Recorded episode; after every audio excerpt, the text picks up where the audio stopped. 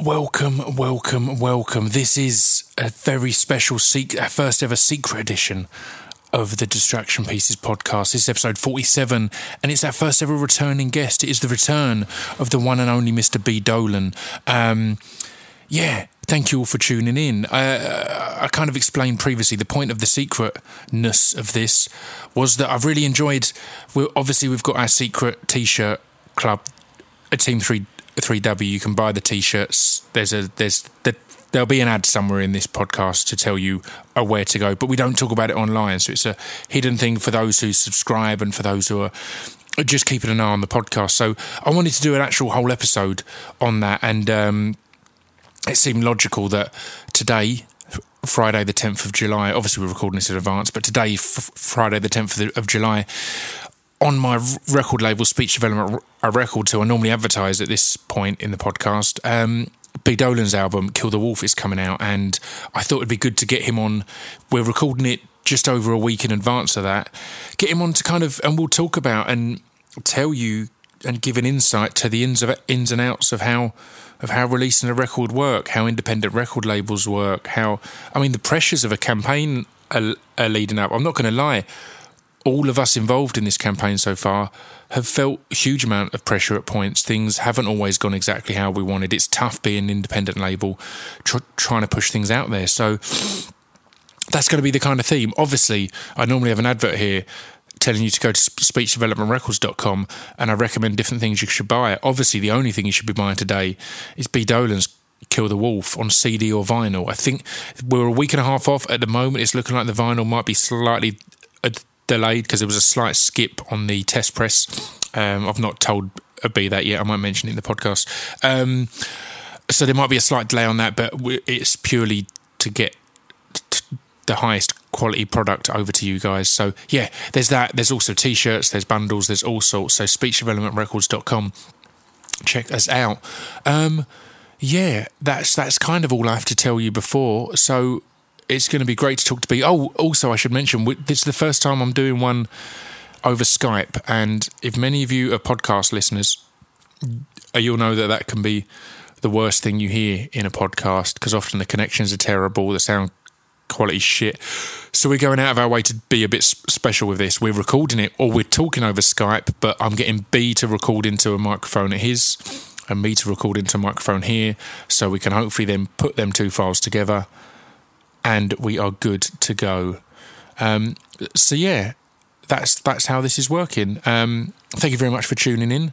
I hope you all enjoyed the Doomtree ones on Wednesday. The the Doomtree tree special with POS and Dessa. This I think is the first time we've done three in a week. So we're probably overpowering you and overloading you here. But thank you very much for supporting. But yeah, let's get the podcast underway.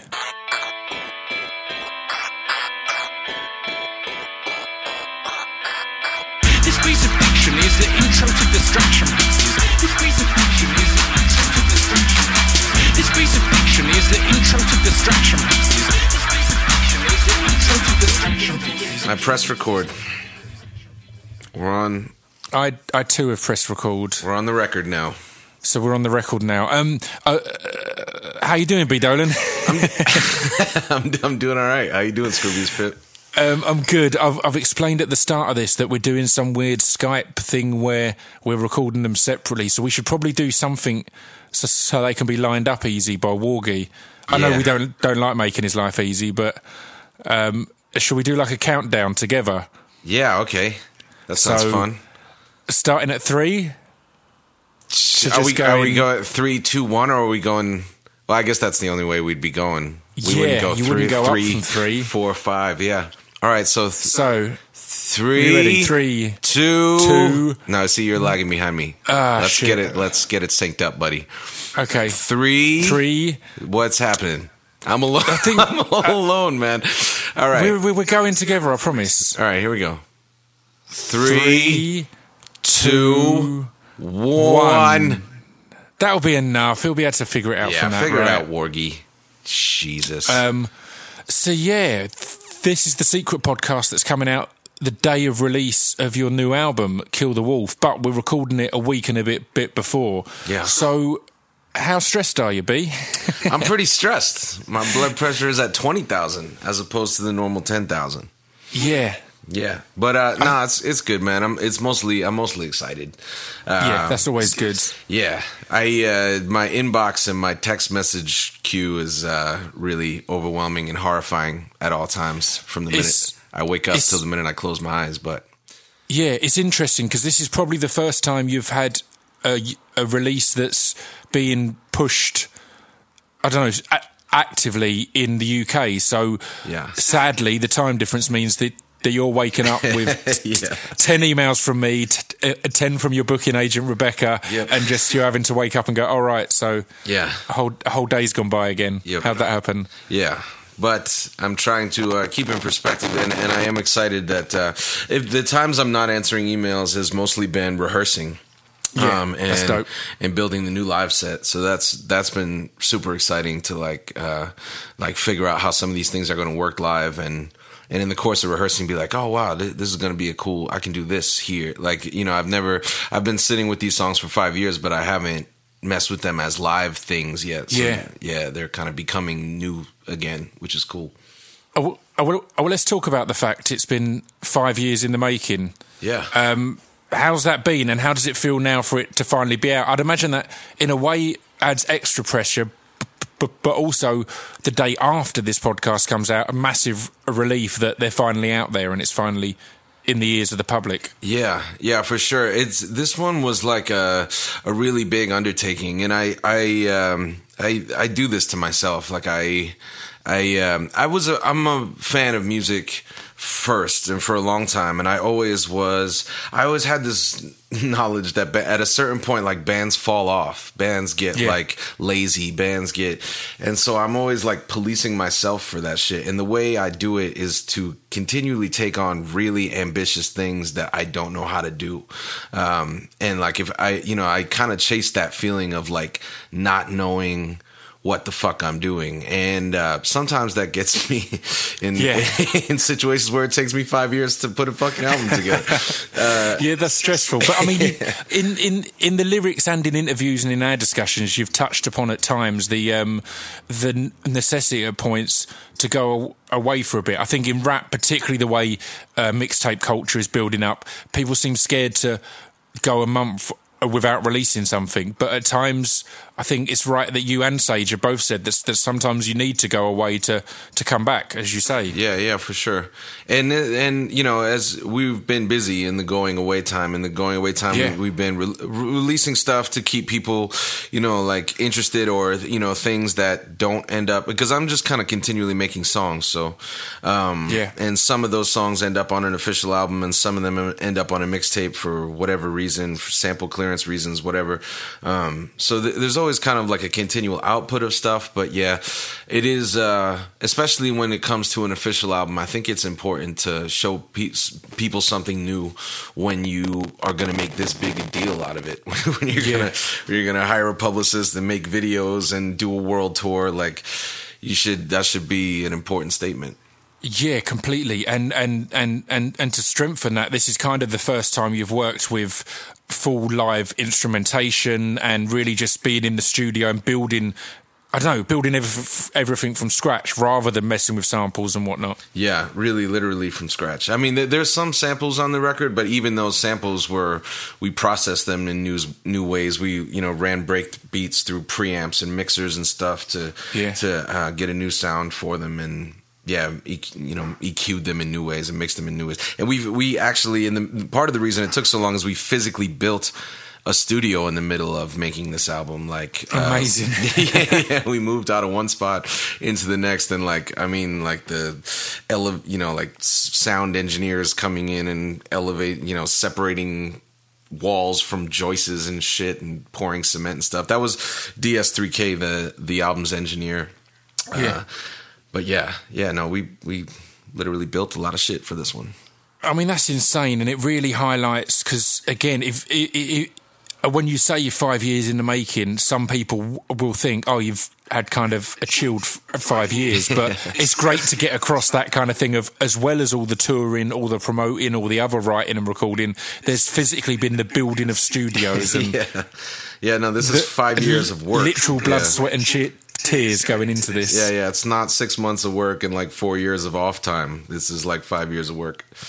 Yeah. So, so, so, um, on this record, you did. Um, a, I was reading a great interview you did on PassionVice.com, which is, is one of my favourite uh, um, um, music sites, and it was interesting in there that you were saying about how on this album you stepped away from some of the or you put more of the political stuff on the mixtapes so that they're more kind of just free and out there and can do what they want. And on this you've you've wanted to be more focused on on hip hop on the craft. Still there's still uh, political songs on there but on telling your stories and and honing the craft. What, was the, th- the whole thought process behind all that I I like struggle with I have struggled in the past with my feelings about political music to begin with. I, like Yeah. um and what I have for the most part landed on is like I don't want to make like bumper sticker rap songs where it's like you just kind of rattle off nice sounding political platitude shit that people can Yeah. agree with and feel good about agreeing with and then you know um and so when I make political mu- rap music, I tr- I tend to be very specific about it. Like I and I like to be specific about it because I think that if you you know songs like "Film the Police" give people practical advice in an entertaining way, and that can be impactful. That can actually make a difference as opposed to just being a, a kind of like feel good moment. So when I make political stuff, I tend it to be very pointed. Like this is about Rick Ross and Iran Contra. This is about filming police. This is you know, um, and so. But as soon as you make songs like that, you kind of also get pigeonholed. Like people hear a song like that and they're like, "Oh, I know what he is. He's a political rapper."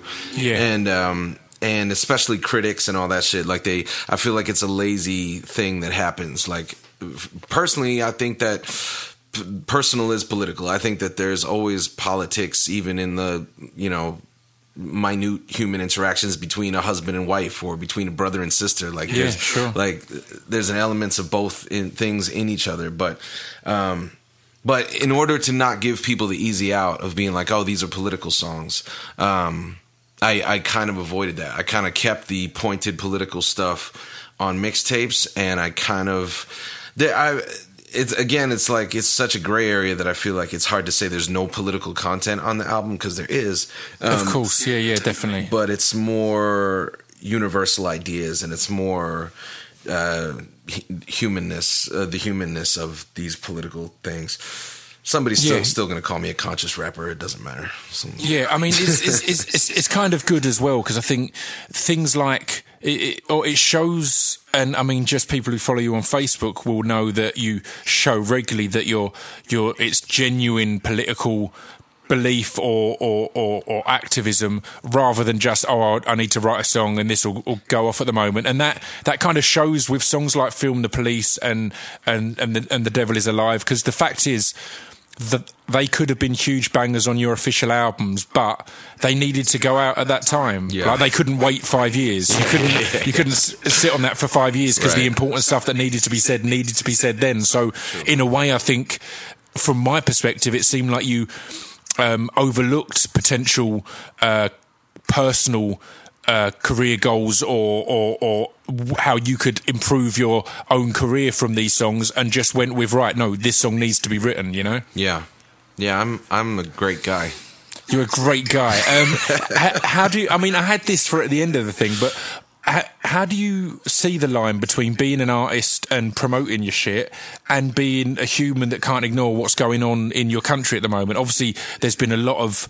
I mean, I love going through a few of your um, your your Facebook statuses and, seeing the debates in there, Oh, and it's tough because Yeah. on one level you're you're you're meant to be here to entertain stuff and do stuff, but on uh, the- the reality is a lot of the shit that's been going on in America recently with the the the police acting completely inappropriately and with you know kids taking up arms and going and shooting up black churches. It's stuff that needs to be addressed, and I don't know. I feel that can put. You, you're always at risk of putting a certain amount of your fan base off there, so it's it's always has to be a bold and conscious choice to go. No, f- fuck you if you think this is acceptable or shouldn't be talked about. You know? Yeah, yeah. I like I said, like I've I've kind of wrestled with um, th- you know politics and art from for a long time, from before the time that people knew me.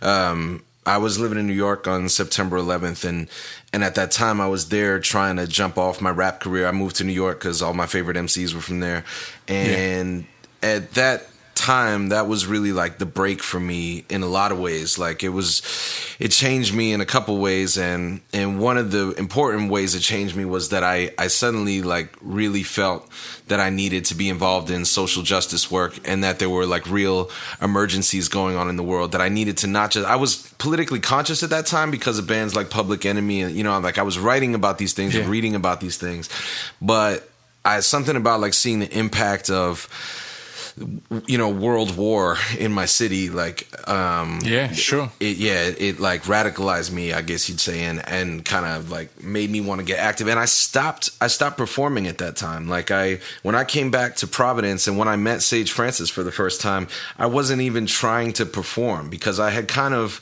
I kind of like already written off like ah uh, you, you, know I'm gonna make stuff but I'm gonna make it just for me. Like I I um, you know I had this encounter with Def Jam when I was in New York and I I had kind of decided that the music industry and that side of shit was not for me. Like I I was like committed to this like dark political you know uncomfortable work that I was making and I just saw no way that that was ever going to sell and I was like all right fuck it like I'm going to be an activist. So when I when I met Sage it was on some activist shit. I was trying to get him to help me with uh, the youth uh, poetry project that I was jumping off in Providence. And yeah and from that just to he he punked me off. And from that just to just to show that I I had skills and like I wasn't just some random dude. I started performing where they performed and that's how I met and start you know and he and touring with Sage kind of showed me like oh, no there's this whole DIY circuit that exists. There's this whole scene for stuff like what you make. And you can have an impact making that stuff. You can you can do this as a career. So like i i came into all this like again from a place where i was like fuck it. Like so yeah. that's the origins so now you know it's just ne- it's never changed. Like the in 2015 15 years later you know what that means is like I don't I don't need to sell tickets that badly that I want a racist or a homophobe at my show. Like I don't need to sell you a fucking CD. Like I, I you know, yeah, like yeah, I, I, I would much rather you just stay home. And and also when my career took off and I found myself with an audience in front of me, which were because of the scene in, in independent hip hop were predominantly white.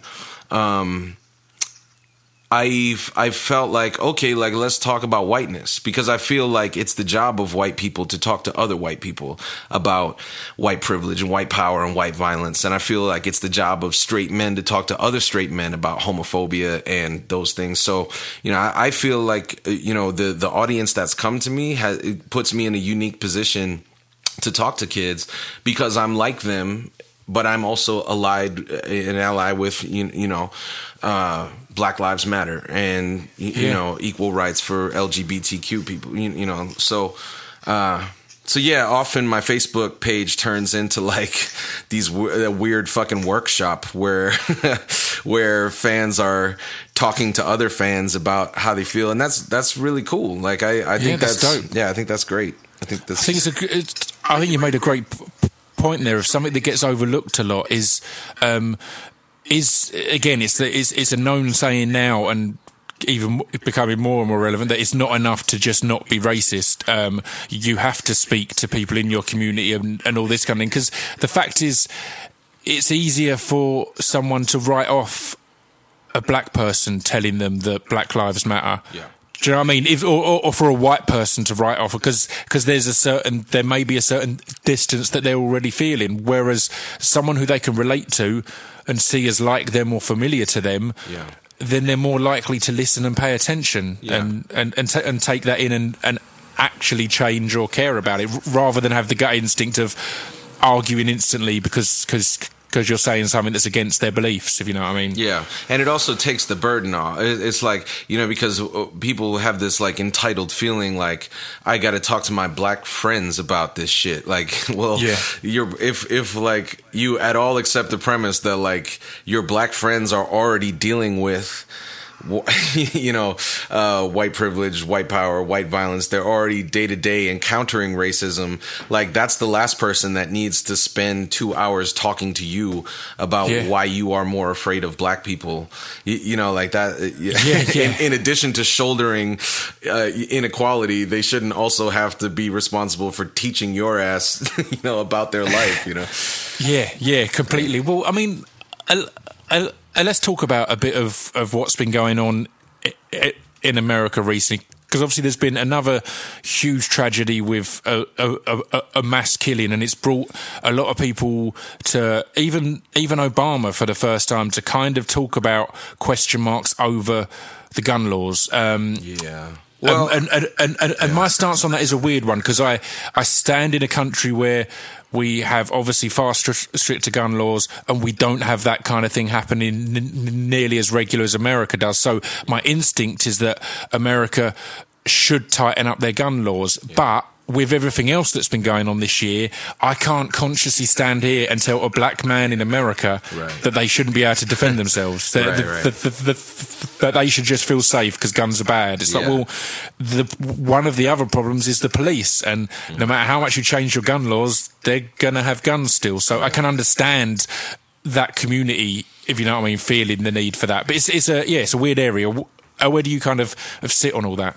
Yeah, I mean, uh, the th- the thing about Obama is uh, it's not the first time he has he has like said that you know we need tighter gun control. He's he's Yeah. uh, he's said it multiple times, but it's just every time he says it, it's, he's I sense less and more and more desperation with him. Yeah, Like he, yeah. he he says it, but there's no legislation proposed. There's no uh, because it's already we've already tried in the wake of mass shootings to propose that legislation, and it gets shot down. Yeah. you know, um, and so there's this weird kind of. I don't know. There's this weird kind of thing on the left where it's like at the after each time this happens, someone comes out and says like, "Hey guys, you know, gun laws are fucked up. Uh, you, you know, this doesn't happen in other countries." And then we all go back to business as usual until it happens again, and then we act sh- shocked and light candles when it happens. Um, and yeah, I, I definitely hear you, and I've heard like Killer Mike talking about his beliefs, and and personally, man, I'm a gun owner. Like I have a gun here. Yeah. Um, and so it is a it's a very funny thing, and I imagine it's a, a hard thing to understand if you're not in the United States because we have we do have this like tradition of owning guns, um, and I I think it's you know in a way it's very antiquated and almost laughable now because like our tradition of owning guns comes from the second amendment and the people's right to defend themselves against the government which you know is part of like america being born uh, out of revolution and that constitution being written you know while while the memory of having to resist uh, a tyrannical government was like fresh in their minds. Um, so they wanted to protect their ability to form militias and all that.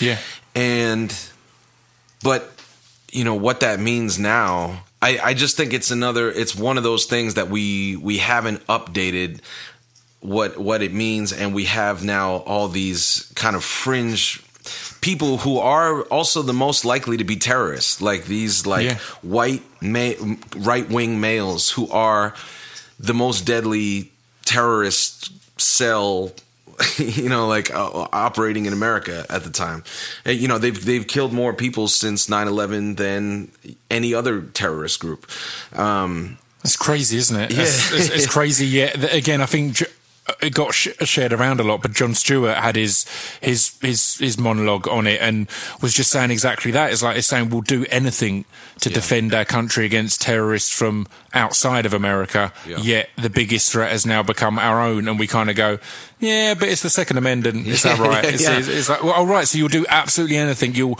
condone, and many people do still condone the the torture and appalling treatments and stuff that went on because deep down they think, well, they're fucking terrorists. You know, it's not nice to hear, but they're terrorists. It needed to be done, and all this kind of thing. Yet that goes completely out the window when it's like you you can't have that gun in your cupboard anymore. Yeah. So- but I, I like having my gun in my cupboard.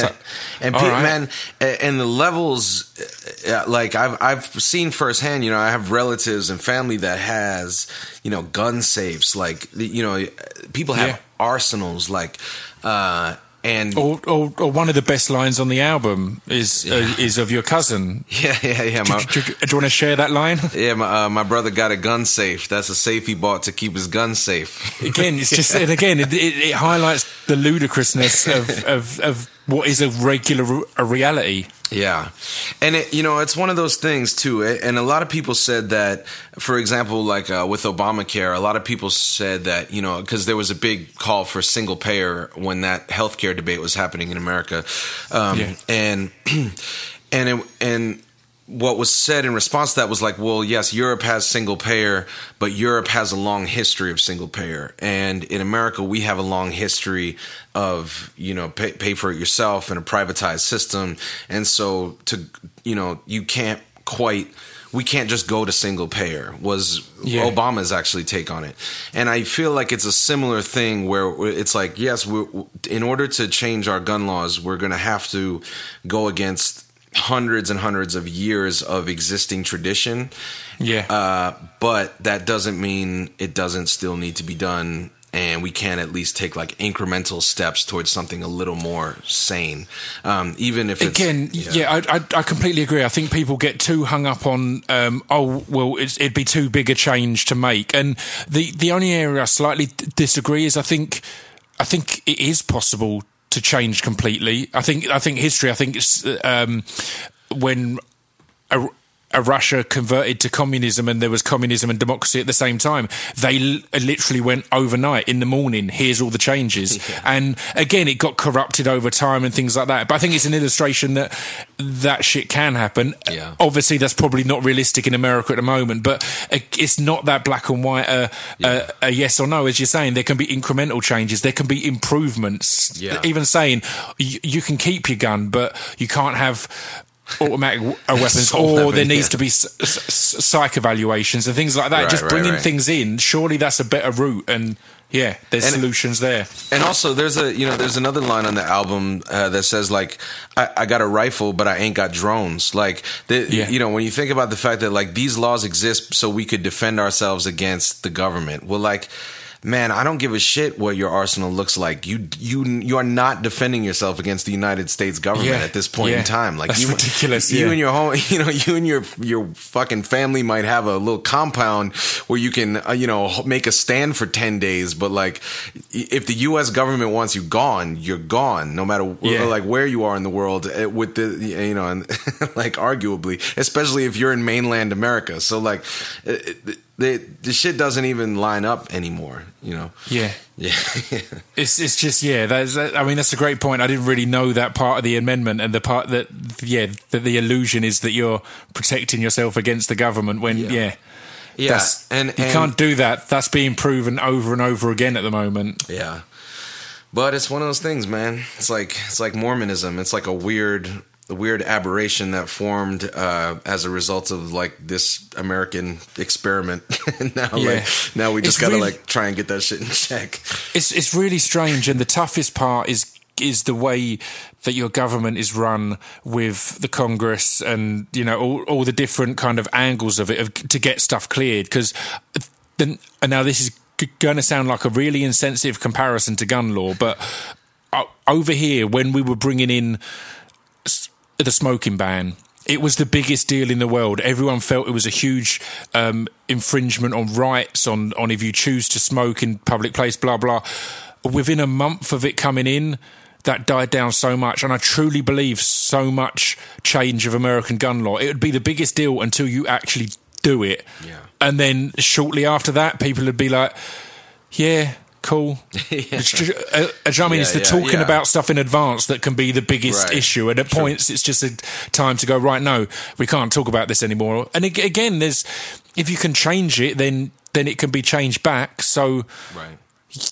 you know, I don't. Yeah, I don't understand that. I, yeah, I don't understand that resistance as a white British person living in a country that's never had guns. Obviously, Yeah. I don't understand that resistance. Yeah, it's tough, man, and it's tough because the the people that you know, it's like a, a cliche that people got very incensed about. Um, that uh, I I think it was Obama during the camp during his presidential cam- his first presidential campaign had some private comment about people being attached to their guns and their Bibles, and.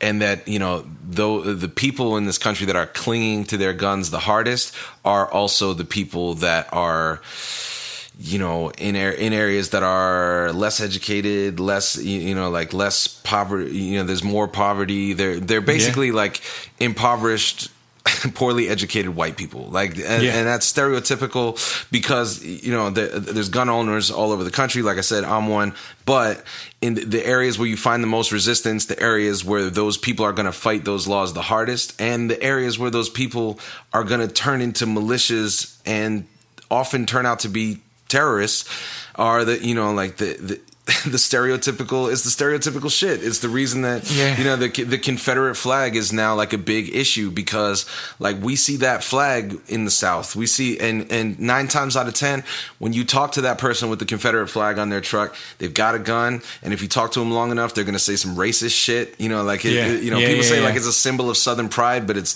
it it's bullshit, man. Like I've been around this country a lot, and I've talked to a lot of people, and you know that there's resistance, and and it's very armed resistance. So like, how are you gonna go get those people's guns? Like, are you Yeah. you know like Yeah, yeah. That's, is you're gonna have a firefight every time that happens? Or, yeah, you know. completely. And, and and and there's a level of again, it's it's it's not a simple thing. I'm completely understanding of that because there's a level of right. You if someone spent thousands of pounds on their gun collection legally, it's hard to turn around and say right, you don't own that anymore. Yeah. You know, I understand there's there's levels of resistance and stuff that needs to be tweaked, but um, yeah, I don't know. I think there's there's certainly a, a discussions to be had. Um, Yeah.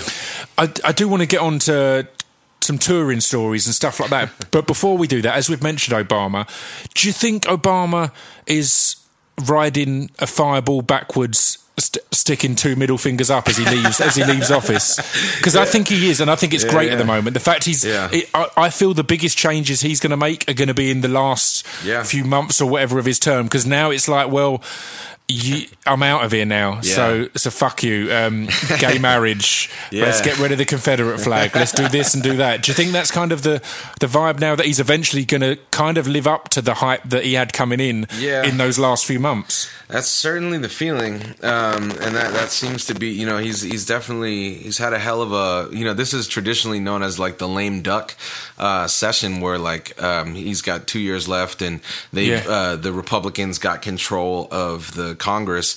Um, so the like conventional wisdom when that happened was like, well, this presidency is over.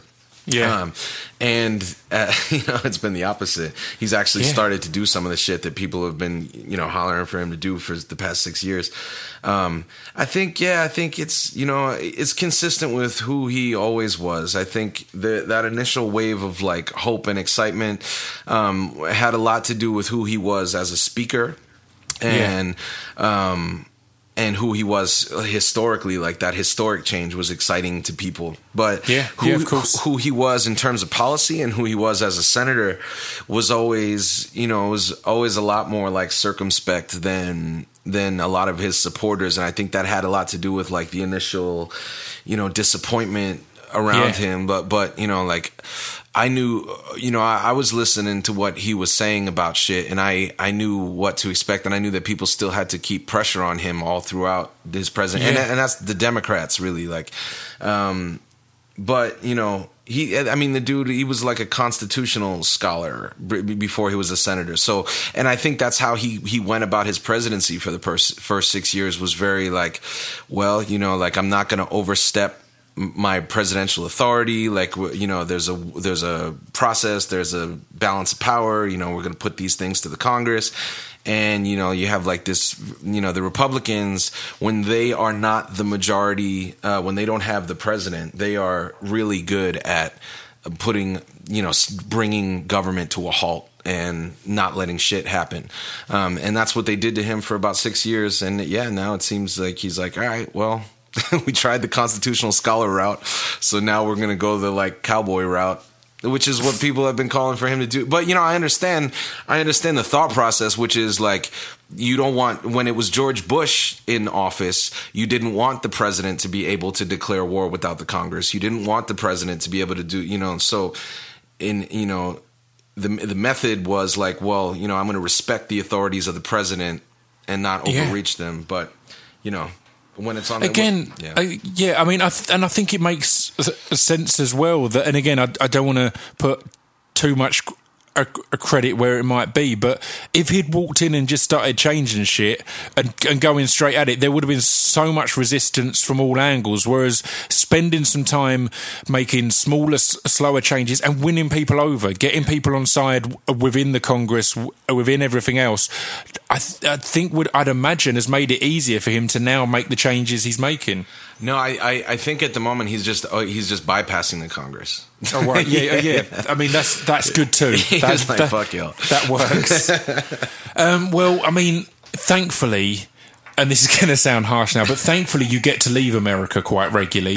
Um, you've toured extensively over over here, and kind of more so than anyone I know at your level of of rap, if you know what I mean. That I think um, Americans and it's again, it's this, it's similar. Like me and Dan, even at our peak, uh, we've managed to tour America once properly. So the fact that you've been over numerous times shows a lot of of, of love for over here. So I, I want to get on to some t- stories, some tour stories, but first I want to read out your upcoming tour dates. You've got yeah. in America on July 11th. You've, got the release show at the Met in, yeah. in, Providence. Then on the 15th, you've got Kung Fu Necktie in Philadelphia, and on the 25th, you've got First Avenue with Sage in Minneapolis.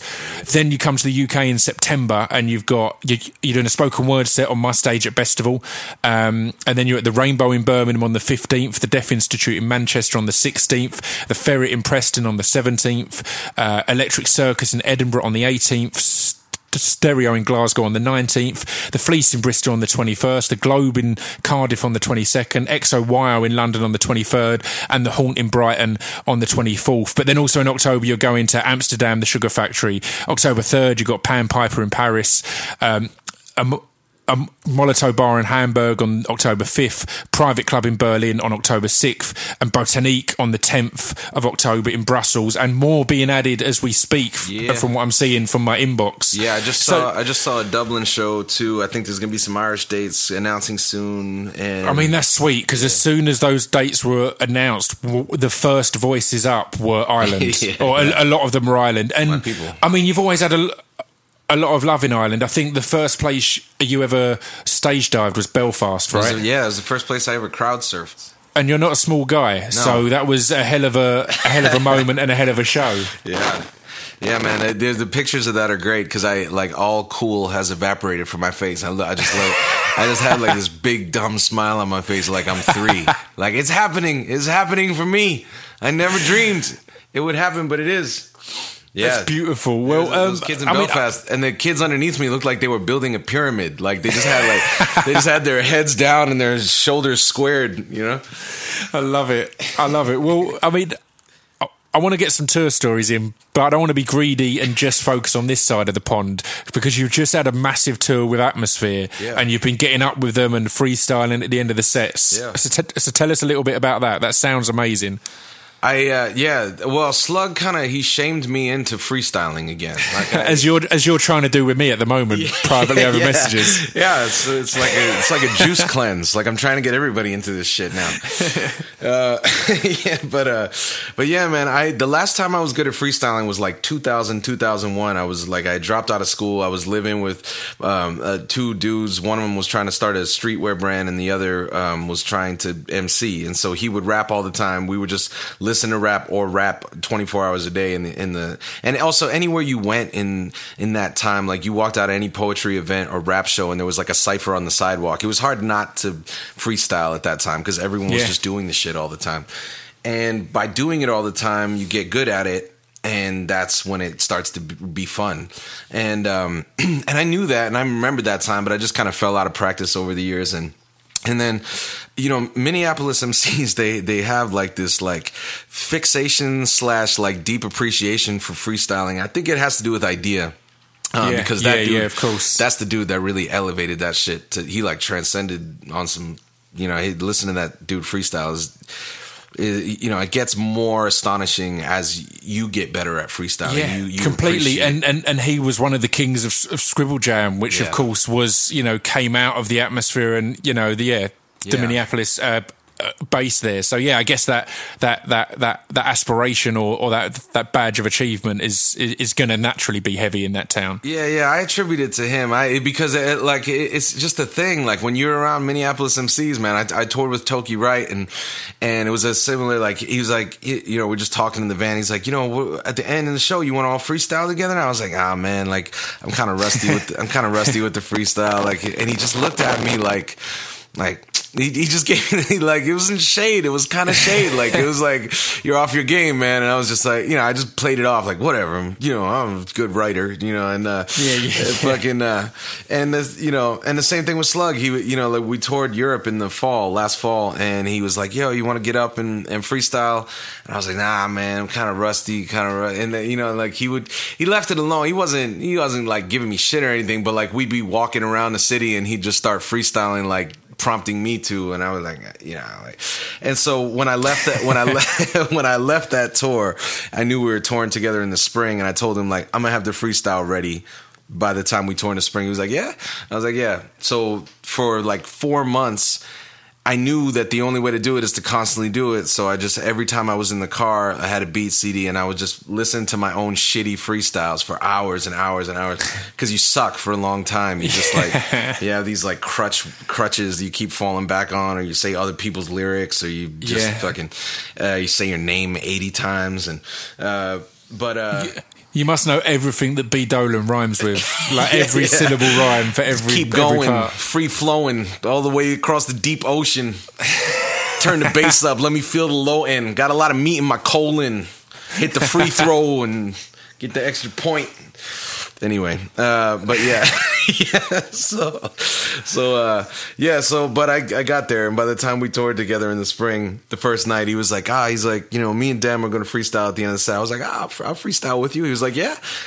And so it went, yeah, it went off. It's fun, man. Now, now I'm at the point where like I've gotten to that point again where I can just kind of like they- listen to the words coming out of my mouth. Like it's it's uh, almost like they're not passing the filter in the brain. They just come Yeah. out and it's cool. And you say cool shit and you're like, oh damn, let me write that shit down. It's actually changed. I've been writing a lot of good shit that way, Yeah, which is yeah, fun. cool. Yeah. So, so I mean, obviously, you've w- oh, oh, on one of the tracks on on All Right, I believe it is. Um, you, reference a particular um, incident in Liverpool uh, when you were on tour with us, where the Oh, power basically went. Yeah, it's on Stay Inspired. It's, oh yeah, it's on Stay Inspired. Sorry, man, my bad, my bad. I'm sorry, I fucked up. But, but, but yeah, that's right. I'm Stay Inspired. So, so, so talk about that. Yeah, that was um, it happened. It's happened to me twice. Um, the first time it happened when I was with you, and we were in Hull, and it was the first. Oh yeah, it was the that's first. when we recorded "Who Killed Russell Jones" originally, Yes. wasn't it? Yeah, yeah, right. That's the the video that we released. There is what happened when the power went out, Yeah. and um, yeah, it was like the first. I've I've I've since learned why. Um, as we've been like taking apart the set and putting it back together, um, Alias has this this 808 kick drum sample he used a lot on Fallen House Sunken City. And um, the name of that sample we used it on the new record too. It, it's just this huge bass note that um, the name is just fuck dot wave. That's the name of it. And uh, and it's that note that like when that note hits uh, on certain systems because now we're we're putting the, the set back together and we're looking at all the stems and taking everything apart and putting it back together. We realize that that note has got some frequencies in it that will just blow the shit out of uh, out of a lot of speakers. Like they're you God know, damn. yeah, and um, and so. Uh, that it's that note and so i think that's why multiple on multiple occasions the first song of my set has caused the fu- like a fuse to blow and the lights and sound to all shut off You found the the the, the venue system brown note. that's, that's amazing. That you, you just found this that just right. It's the kill switch now. yeah fuck that wave that's some joker shit God damn! But the beauty of that is you've you've each time it's turned into a show highlight, right? Yeah, yeah, yeah. Because when in that instance, um, the only thing to do, you know, once you're out there and like your set has started, um, yeah, I refuse to like just awkwardly give up the. St- I refuse to give up the stage to anything. Like if someone comes on that stage, I'm gonna deal with them. If the fucking power goes out, I'm gonna deal with that. So. uh yeah, I've just done spoken word, and in Hull there was like 400 kids there. That was a big crowd, I remember, Yeah. and I was I was really having to like yell this shit. But that that was one of the first times I ever performed "Who Killed Russell Jones," and the, a uh, photographer in the front row switched his camera into video mode and recorded it, and that is the video we released for "Who Killed Russell Jones." Yeah, that's that's amazing. And the, the other time it happened was on a hardcore tour. I, we were the only hip hop act on a bill with two hardcore bands. Yeah. And that, again, was like the second night of that tour. And we were in like uh, North Carolina. And.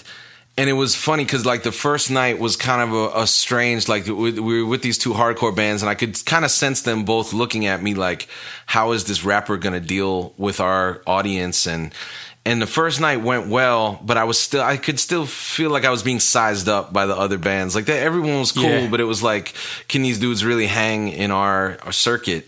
And that was the moment after that shit happened. Like every, you know, everybody on the tour was like, "God damn, man, that was that was really powerful." You know, like because a, a, hard, a hardcore band can't do that. Not a lot of other performers can do that. And so, you know, just thinking about that and talking about that and laughing about that, I ended up writing a verse about it because. Uh, it, it's a good metaphor for my fucking career up to this Yeah, point. yeah. I mean, I, I, I love the fact that you were on tour with hardcore bands and you're blowing the system when and, and, and, and with me and Dan as well. We had a big setup, but you were blowing the system with a backing CD essentially at that point. So, uh, so let's discuss the many um, incarnations of of of your live show. Yeah. Uh, One of the things that impressed me about you and Sage early on, the first times I saw either of you, was you could turn up with a CDR Yeah. and put on a full rap show and uh, and smash the, sh- the shit out of it. But since then, I've seen you backed by NPCs, backed by DJs, and backed by a full band. So, yeah.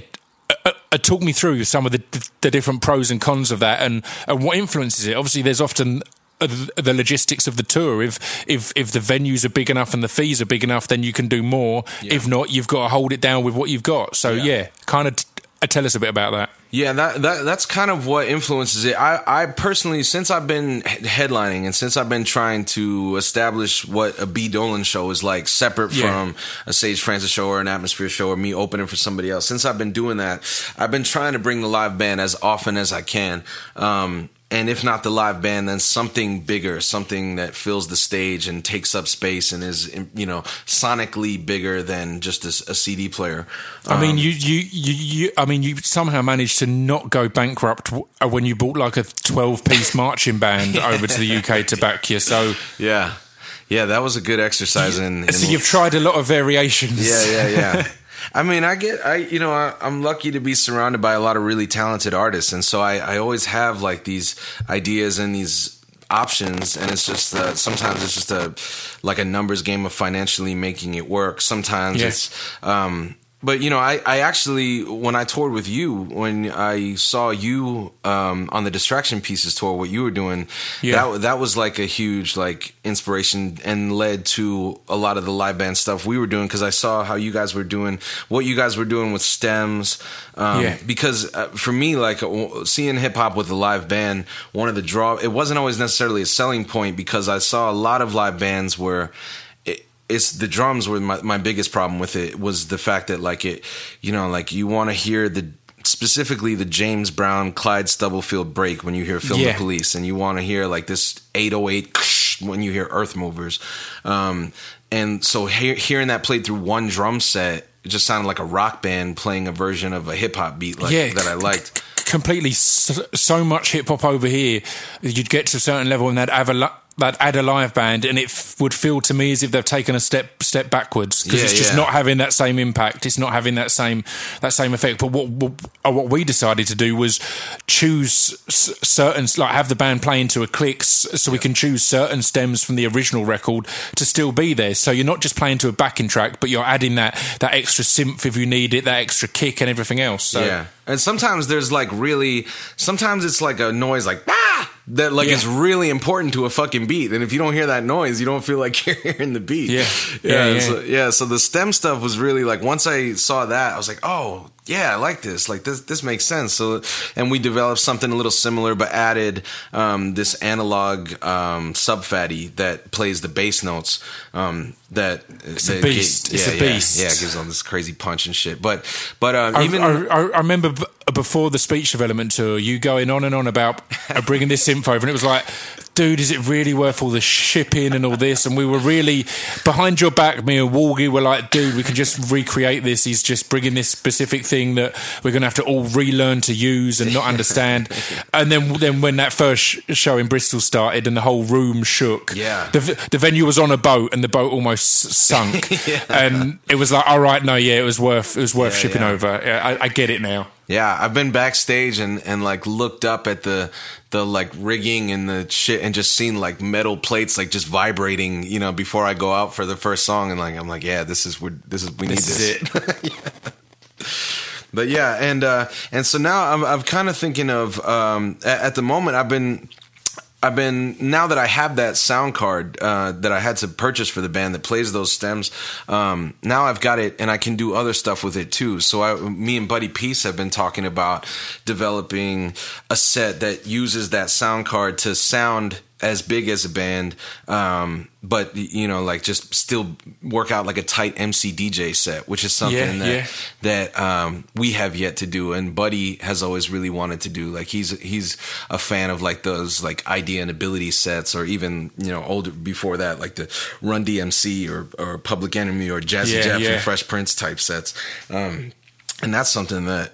I think uh, uh, we're really going to try and do this year. Me and Buddy Peace. I'm so Um, glad you put a Jazzy a Jeff and the Fresh Prince in there because people Yeah. people ignore the, their their legitimate part in hip hop because Yeah, of yeah. the pop stuff that came that came after. But yeah, that's a legit r- a, a reference and influence right there. Yeah, yeah, he's he's the DJ. I'm the rapper. I think. Yeah, the- yeah, yeah. yeah, That was one of the first tapes I ever owned.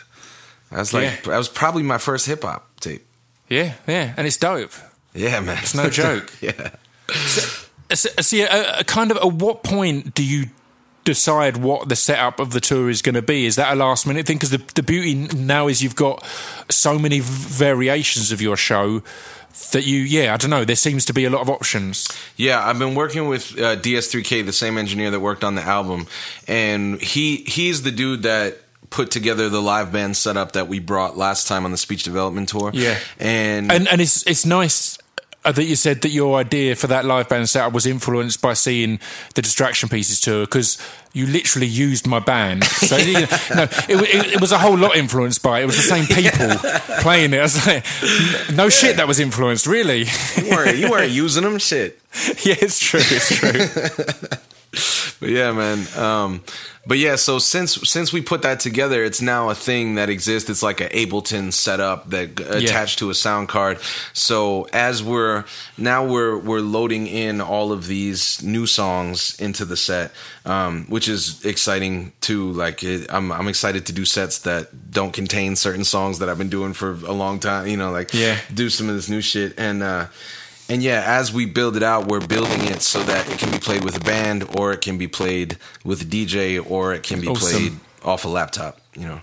Awesome. That yeah, that sounds dope. So, so I mean, we're getting towards the end of of of the chat, but before we do, can we talk a little bit about or explain a little bit? And, and me and Sage did this a bit when he was on, but explain a little bit the logistics of touring, of booking, of people buying uh uh uh tickets. And this comes in part of, from a post you did this morning that was kind of saying, look, um, those who have bought like l- early pre-sales do affect the whole tour because Yeah. it can affect the um, the promoter's outlook on how much they're going to spend or, or, put into it. It can affect literally the tour in you knowing how much b- budget you've got to potentially bring s- special things to special shows and so on and so forth. So, yeah, h- how closely do you watch the the the ticket sales and the pre-sales as they come through? Yeah, I get I get updates every week from the booking agents on you know which cities are slow, which cities are going fast.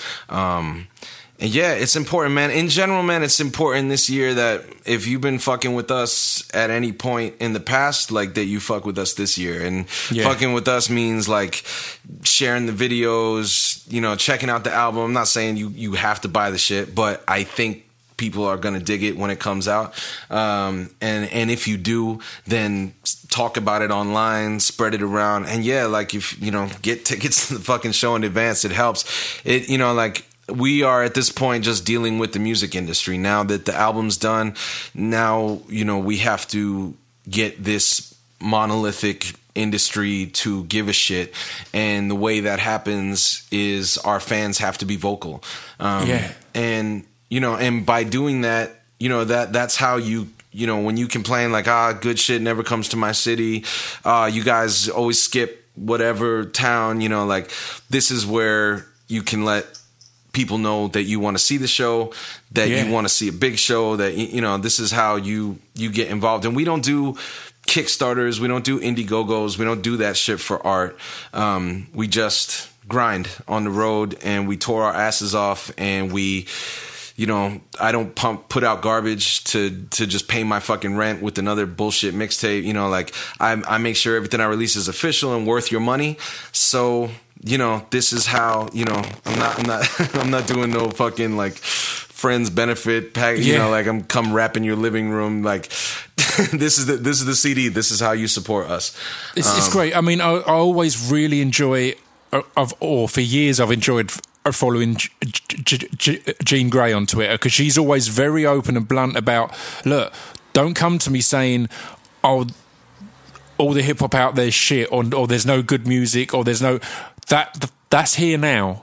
It's like everything you're complaining about and waiting for and wanting. It's here now, so yeah. support it, yeah. or just or just accept defeat that yeah. the big things are going to be Iggy Azalea and and and and, right. and, and, things things like that. You can't complain about that, but then not actively support when the exact thing you're asking for is coming about. And I think it's I do think it's tough though from a fan's perspective to it's easier for us to know that th- this is the record that you've been working on for five years. Yeah. This is what everything has been leading up to. And I can see that from a fan perspective, they've kind of seen stuff regularly coming up, either on YouTube or or tours here and there or support slots. So it's it's a case of trying to get through that message, as, as you said then, that uh, this is the one right now.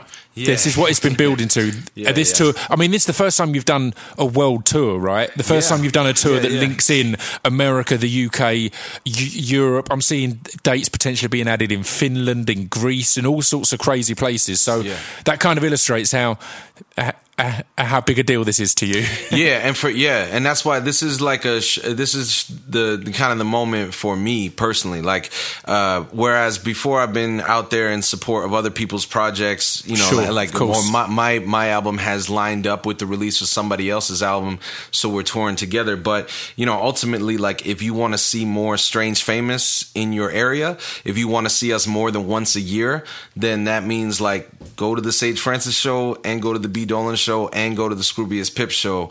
And at each of those shows, you're gonna see dope openers, dope, you know, shit, and and a different presentation of what we do, or. Yeah you know, or the shit's gonna sink, and and it's just gonna be like, well, you, you know, I'll be back whenever, mother, you know, I mean, like completely, whenever I can, whenever completely. I can hop on it's, someone's it's all tour. Just, it's it's all just kind of informing on on on the real logistics of it. It's no kind of woe is me if no one's there i'm going to be sad it's the fact right. that people hit us up constantly about uh, come to this town or come to that town it's like you need to hit your promoters up about that because we would love to but right. it's not a logistic thing that we can look at every comment and then hunt through your local area and find out who they and then approach them. Yeah, yeah. Do you know what I mean? It's not how, how booking really works. So, yeah, it's one of them that if if we come into your town, you, you need that support. And if not, then I, I, you're you're completely entitled to be p-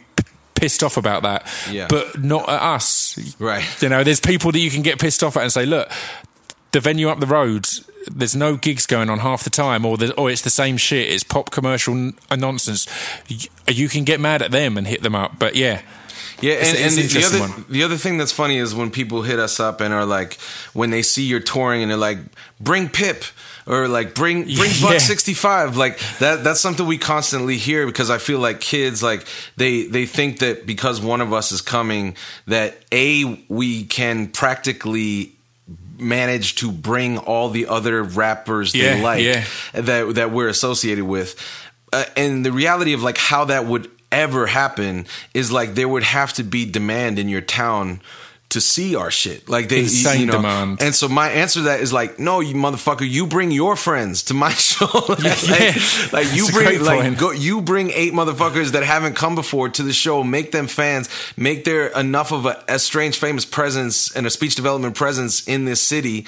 And then yeah, then we can look at oh now we got this now we're bringing a strange famous tour to, to Europe, you know, like now you Yeah. can see all the rappers you like together because this is just the promoters just look at numbers, the booking agents Well, just look at numbers, you know. That's it. I mean, are you, you, me, and Sage alone have have talked numerous times about how dope it'd be to do a, a tour together. Have Yeah, have yeah, all yeah. of us out there. That's but right. The sad thing is, when we've uh, looked into it, uh, logistically, it's tough because essentially two of us will become on a support fee, if you know what I mean. right, so right, you're going to have to have one that's kind of getting the headline, or and and the head, it's not like we get these fees and we're are rolling in, in money. These fees goes in go into touring. These Yeah. fees go into putting on a show. It's not like it's as simple as splitting that because then we need to get it all together. But yeah, anyway, that's kind of an, an enough about that. I think we've covered everything there. Have you got anything else you, you want to tell the people, B Dolan? Shit, what do I want to tell the people? The, re- the man, all- I got to tell the people is is on the record. It's it's coming. It's Yeah. coming. Next week is is going to be here. You're going to get to hear what we've been working on, and uh, And and, and what I love ab- about this shit is so much of it. th uh, there's always it's it's not like when I was growing up where it's right. I need to take a gamble on my investment here. The fact is, you've got a video on YouTube for for Jailbreak of you, Buck sixty five, and Aesop Rock.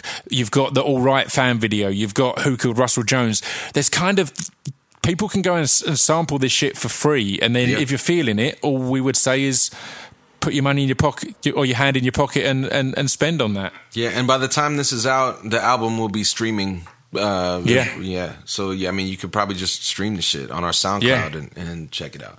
Yeah. But yeah, man, I, I stand by it for sure. Well, perfect. Well, thank you very much, sir. It's been a pleasure talking. I'm hoping this works uh, with all the Skype weirdness. But uh, yeah, and congratulations on your album coming out after five years. Yeah, and thank you for for everything you've done to put it out, man. Like you, you know, you going hard for it, and um, I love you for that, Pip. Speech development. Big, big love. Yeah, that ass. Oh yeah.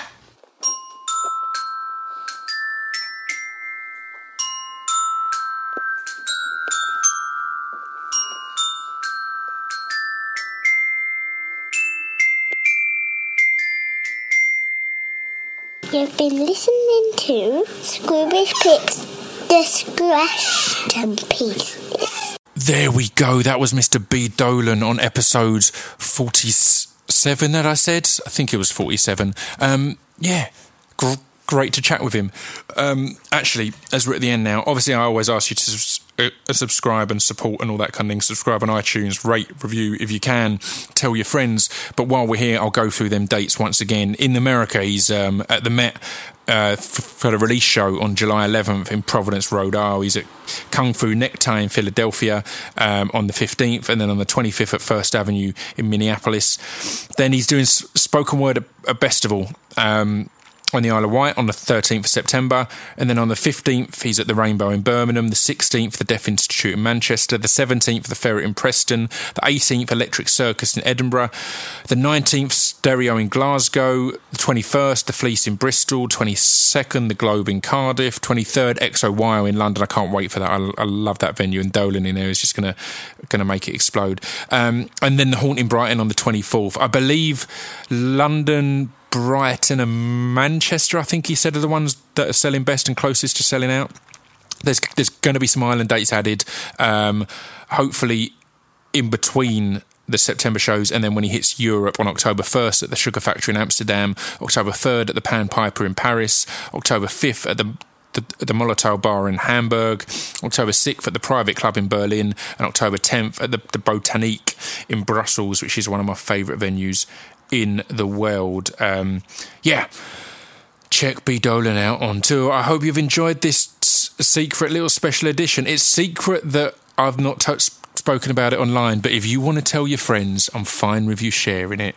Um, yeah, thank you for tuning in. We will be back next week with more of the Distraction Pieces podcast. I've been Scroobius Pip. You can hit me up at, at Scroobius Pip on Twitter, at Scroobius Pip on Instagram, or facebook.com slash Scroobius Pip. Thank you and good night.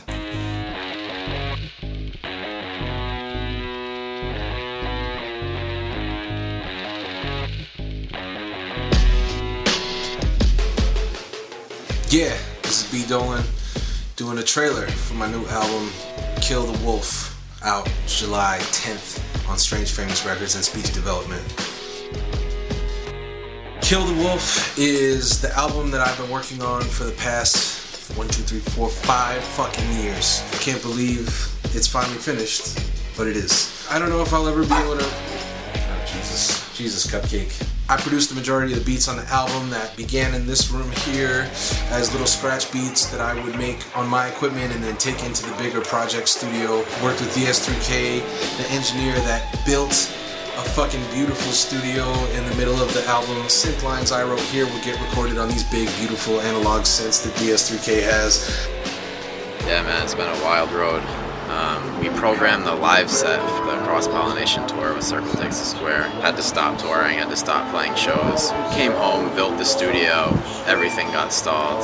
By the time I got back, I was run down. Diabetes, celiac disease, lost 20 pounds. I've been crawling back to life at this point right now. Things are moving along now, got some momentum back, feeling good. I've gambled here on Music Row with hustlers the floors. Hell, I ain't afraid to roll and devilish dice We just brought in tons of people that uh, I was excited to work with. Friends and people I met along the way in the past five years. Alias came down and, and tracked some synths with us. Uh, Buddy Peace lent some drums. Orpheus, Aesop Rock, Buck 65. Cecil Otter produced uh, the opening track Lazarus. There's this uh, dude Mike Brown that plays um, upright bass on